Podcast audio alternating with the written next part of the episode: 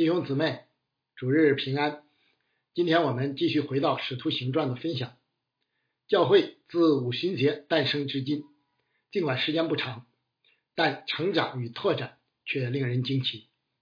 教会被圣灵充满，使徒奉主耶稣基督的名行神迹奇事，放胆传道，人数不断增加。教会内信徒彼此同心合意，房屋公用，众人都没有缺乏。面对来自官府的逼迫，教会靠主站立的稳，大大得胜，一派欣欣向荣的美好景象。然而，教会的成长与拓展却是一场属灵征战。魔鬼撒旦绝不会任由教会发展而不加以攻击与搅扰。既然外在的逼迫不能奏效，魔鬼就转而从教会内部发起攻击。呃，这是更为危险的挑战。就如俗话所说的，堡垒最容易从内部攻破。纵观大公教会发展的历史，教会就是在不断得胜这些内忧外患中成长与拓展的，没有例外。感谢主，这正是主为教会预定的见证之路。第五章开始的这段经文，就是有关基督教会。首次执行纪律的记载，尽管不长，但读起来不免令人惊心动魄、心生敬畏。圣灵的审判为何如此迅速而严厉？目的又为什么呢？以下我们就围绕着罪、审判以及给我们的提醒与警戒三个方面展开。分享之前，我们先一同祷告。天父，感谢你启示了你的话语，叫我们可以查验何为你善良、纯全、可喜悦的旨意。以下的时间，恭敬的仰望，交托在主的手中。求主将那赐人智慧和启示的灵大大赏给我们，开启我们，光照我们，好叫我们看出你话语当中的奇妙。主啊，教会是你的教会，而你是圣洁的神，圣洁的主，所以教会。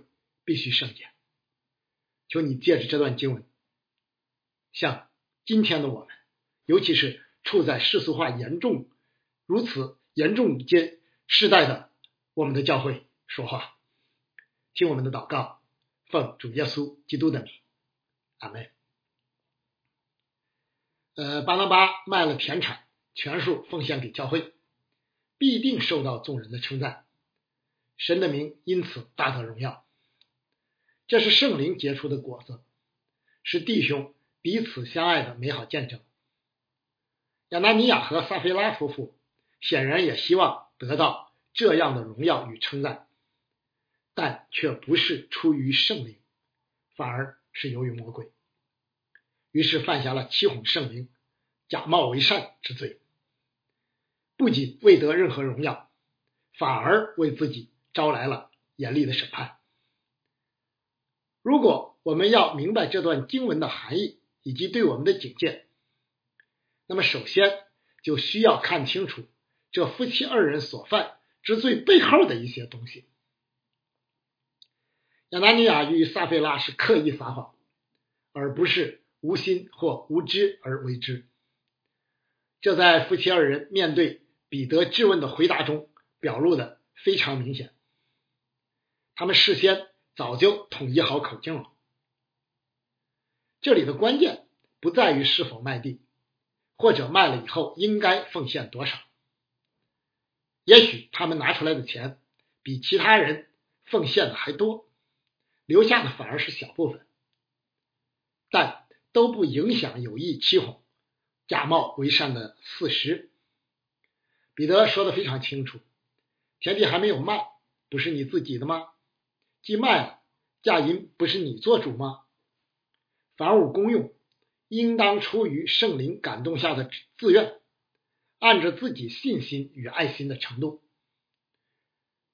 正如保罗后来指示哥林多教会的那样，个人要随本心所着定的，不要做难，不要勉强，因为捐得乐意的人是神所喜爱的。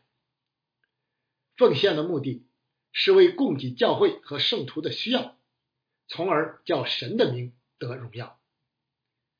但亚拿尼亚和撒菲拉却是出于私心，目的是为自己博名声，企图建立乐善好施的人设。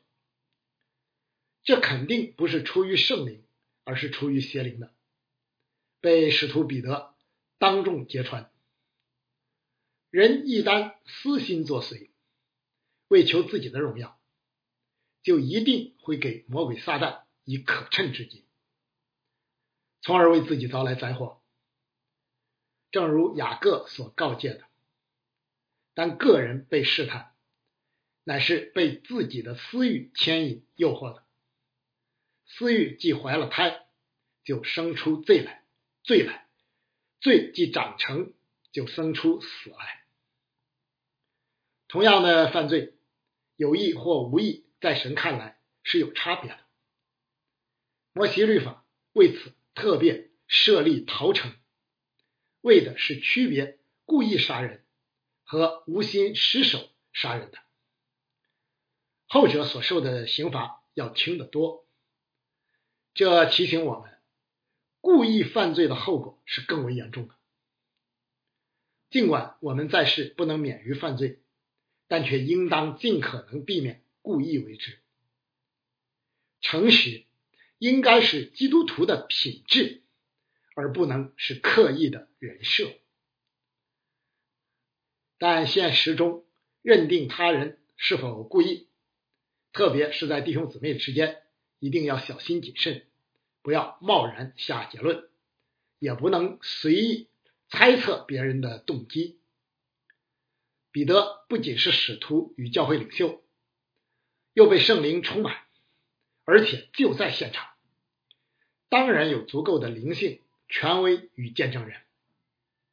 但我们的灵性与身份都不是这样，就要避免掺杂血气或僭越之分。另外，人说的话、做的事与许多因素有关，再加上个人的偏见与局限。岁月的流失等，要保持全面、客观与公正，并不容易。对待弟兄姊妹，总要以爱为基点，因为爱是凡事包容，凡事相信，凡事盼望，凡事忍耐。亚当尼亚与撒菲拉不仅刻意撒谎，而且不肯悔改，继续留在最终。从彼得质问撒菲拉的记载中。可以看得非常清楚，这本是难得的悔改机会。只要承认私自留下了几分，承认有爱慕虚荣之意，相信有赦罪之恩的神不会轻取他的性命，因为经上记着说，耶和华耶和华是有怜悯、有恩典的神，不轻易发怒，并有丰盛的慈爱和诚实。只可惜，他们夫妻二人都没有珍惜这悔改的机会，招致无可挽回的审判。人生在世，犯罪在所难免，刻意为之，时而有之。关键在于是否能及时悔改，千万不要等神等到神出手。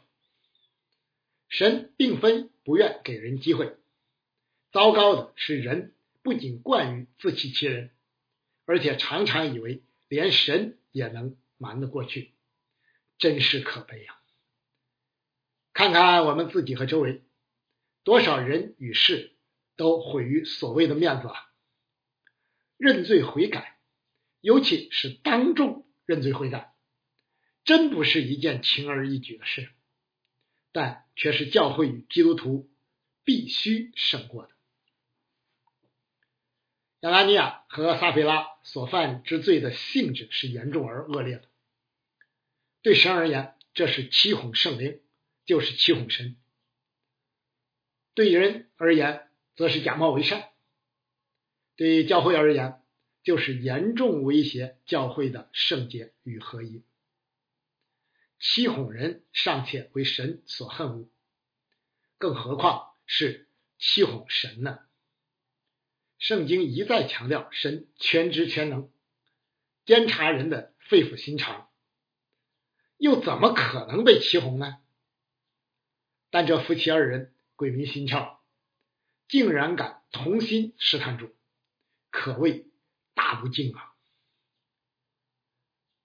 当年主耶稣斩钉截铁的拒绝撒旦类似的提议，经上又记着说：“不可试探主你的神。”千万不要以为有什么事儿可以瞒得过神，也不要以为这样的罪没什么大不了。落在永生神的手里，真是可怕的。主耶稣在世时，指责法利赛人最多、最严厉的就是他们的假冒为善，外表敬虔，里面却充满污秽，相信门徒们印象深刻。如今。同样的罪行，见竟出现在新生的教会中，怎么能逃避圣洁之主的审判呢？亚拿尼亚这名的意思是神是恩赐的，撒菲拉则是美丽。可惜这二人名不副实，成了假冒为善的主角，着实令人遗憾。夫妻应该合一，但只能在善事上。却不能在恶事上，不在别人的罪上有份，呃，即便是夫妻啊，而是像，而是像亚比该那样及时遮掩拿巴的恶，避免灾祸降临，才是智慧的选择。教会的圣洁与合一，是教会必须时刻谨守的，是教会健康成长与拓展。不被世界所同化的基础与保证，而罪恰恰是破坏这二者的本质所在。在圣经的语境下，圣洁本就是罪的对立面。要维护教会的圣洁，就必须持续不断的与罪征战，及时清楚罪与罪的后果与影响。而一旦罪恶蔓延，哪里还能保持教会的合一呢？因为合一必定是出于圣灵，而罪只能出于邪灵。基督和比列有什么相合呢？允许罪恶在教会中蔓延或发酵，教会迟早要变质，教会的成长与拓展就难以为继。愿所有的教会都能警醒，及时而坚决的对付罪，从而。保守教会的圣洁与合一，清楚了亚纳尼亚与撒菲拉犯罪的性质与危害，再联系当时教会的处境，就容易理解为什么针对教会第一次的纪律事件，神的审判会如此迅速而严厉，以致令今天的我们颇感惊讶。考察教会历史。这样的处置并非惯例，神许多时候都没有立时实行审判。既然如此，为何这一次如此特殊呢？呃，不要忘记，这是教会初创时期发生的事，是教会第一次执行纪律。考察圣经，每当神的子民，呃，就是广义的教会，在历史新时期的开端。这样严厉的审判并非罕见。当以色列人在西奈山下首次直达起会幕，大祭司亚伦的两个儿子拿达和亚比户，就因为未按耶和华的吩咐，私自献反火而受审判，被火烧死。约书亚率领以色列人进入迦南地，首战耶利哥。亚干因贪爱钱财而私藏。当毁灭之物，不仅本人，甚至连儿女牲畜都一同受审判，被石头打死。现在进入基督教会的新时代，面对教会内的罪恶，这样的审判又再次发生。其实，从人类社会的常识中，就能知道这样做的理由。任何人或组织的初创期都是十分关键的。倘若此时不能立好规矩，不严格要求，坏的习惯就会延续下去，并不断放大，成为后续发展的致命障碍。为此，这时往往需要采取迅速而严厉的措施，以儆效尤。经验还告诉我们，人不能完全依靠个人自律，也不会轻易接受教训。非有纪律，不足以约束与警戒。教会同样不例外。如果一开始就对就对罪听之任之，得过且过，教会怕是早就不存在了。神迅速而严厉的审判罪恶。就是为保证教会的纯洁，从而使教会能一直延续至基督再来。守望教会在浮出水面、走上这条这条意向之路的时候，制定了三个基本文件，其中最早的一个就是教会纪律，啊，另外两个是教会章程和信约，目的也是一样。这个时代世俗的。这个时代世俗的潮流根本就不认罪，或不把罪当一回事儿，以致教会与基督徒都爱心泛滥，难以接受严格执行纪律的事实。允许这样的观念流行，教会如何能不软弱呢？又如何能从世界分别为圣呢？主啊，求你复兴你的教会。如果我们更深。更全面的认识神，也就不至于那么惊讶了。今天教会把重点放在强调神是爱，固然不错，但未免失子偏颇。因为圣经同样启示神是圣洁、公义、威严、智慧等等。只有把握全备的真理，才能正确认识神，明白神的作为与旨意。神行事绝不会与其本性自相矛盾，因此他的圣洁与公义就必定会彰显，也必定不会允许将荣耀归给任何人。圣经明说：“你们要圣洁，因为我耶和华你们的神是圣洁的。”又说：“因为时候到了，审判要从神的家起手。”既然假冒为善已经渗入教会，神界使徒之手行审判，洁净教会就是必定的。至于采取如此严厉的方式，我相信神的智慧无法测度，他自己原知道要怎样行。教会是神的教会，主耶稣基督是教会的元首。既然如此，凡是尊主为大。存敬畏、谦卑的心服侍，不窃取神的荣耀等，本就是我们这些无用的仆人当尽的本分。不要以为神不常立即行审判，就意味着神不会行审判；也不要以为神只有类似圣诞老人这一副面孔，而忘记了神的令人望而生畏的一面。以色列人。当年在西奈山下，可不像我们今天所自以为是的，面对大而可畏的神极其惧怕。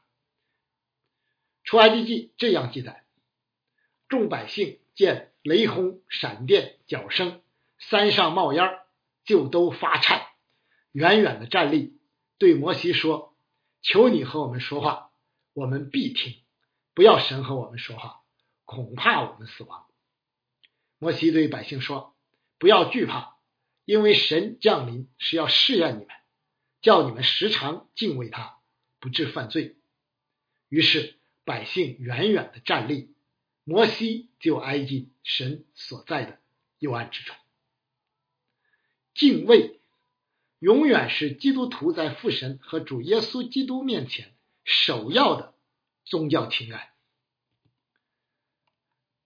既然亚拿尼亚和撒菲拉是被撒旦充满，就意味着这是一场激烈的属灵征战，而不是奉献多少、撒谎、假冒为善那么简单。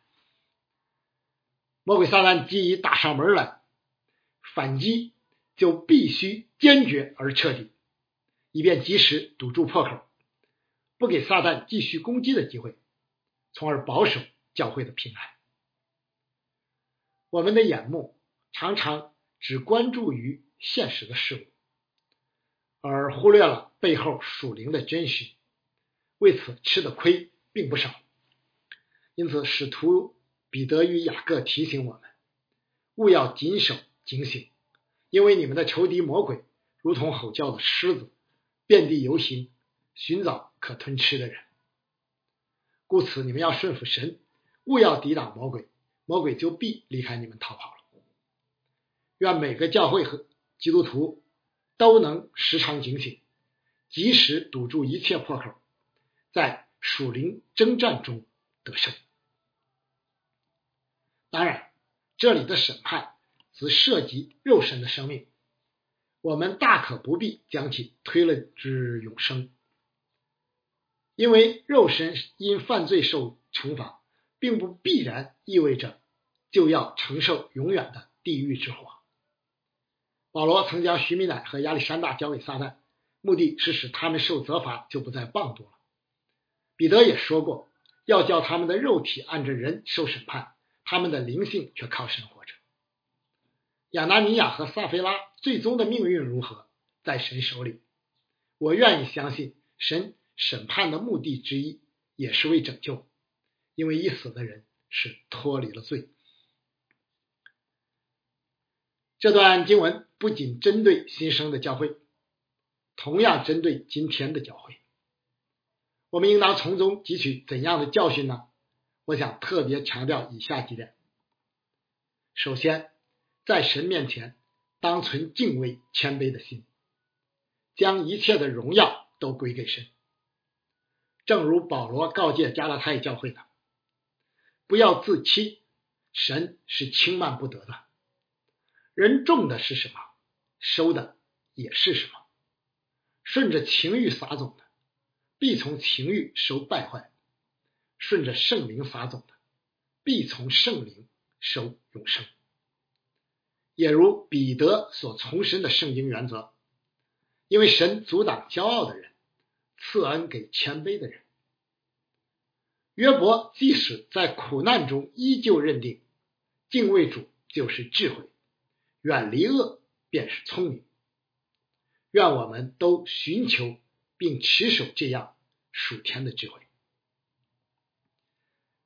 其次，要诚实，不欺诈，不假冒为善，在教会服侍。更当如此。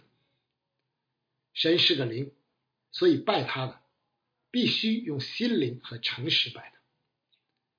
贪图虚浮的荣耀，断送了多少人服侍的前程啊！对神对人都能存无愧的良心，是基督徒在每一件事上都当竭力追求的。第三。为保守教会的圣洁与合一，无论付出多大的代价都是值得的。不能从世界分别为圣，教会就必定被世界吞噬；教会不合一，就必定自取灭亡。尽管现实的教会麦子败混杂，身处激烈的属灵征战之中，并不能完全免于罪恶的影响。但只要我们愿意顺服神，顺服主耶稣基督，顺服圣灵，就一定能得胜有余。就像摩西、约书亚和彼得的时代一样，因为教会乃是神的教会，耶稣基督是教会唯一的元首。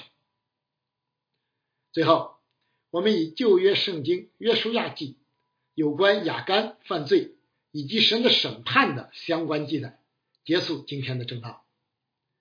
这段经文与今天的经文前后呼应，为的是不断提醒教会与基督徒，我们所侍奉的神是圣洁、公义、威严的神。教会的元首耶稣基督乃是右手拿着七星，口从他口里出来一把两刃的利剑，面貌如同烈日放光的主。因此。教会必须圣洁，基督徒必须敬畏神，否则教会就不能健康的成长与拓展。耶和华吩咐约书亚说：“起来，你为何这样匍匐在地呢？以色列人犯了罪，违背了我所吩咐他们的约，取了当面的物，又偷窃，又行诡诈，又把那当面的放在他们的家具里。因此，以色列人在仇敌面前站立不住，他们在仇敌面前准备逃跑，是因为成了被咒诅的。”你们若不把当灭的物从你们中间除掉，我就不再与你们同在了。约书亚对亚干说：“我儿，我劝你将荣耀归给耶和华以色列的神，在他面前认罪，将你所做的事告诉我，不要向我隐瞒。”约书亚说：“你为何连累我们？你为何连累我们呢？”今日耶和华必叫你受连累。于是以色列众人用石头打死他，将石头扔在其上，又用火焚烧他所有的。众人在雅干身上堆成一大堆石头，只存到今日。于是耶和华转意，不发他的烈怒，因此那地方名叫雅各谷，直到今日。阿门。在主里纪念所有为主的名征战的兄弟教会、牧者和弟兄姊妹们，求主保守看顾他自己的守望教会。阿门。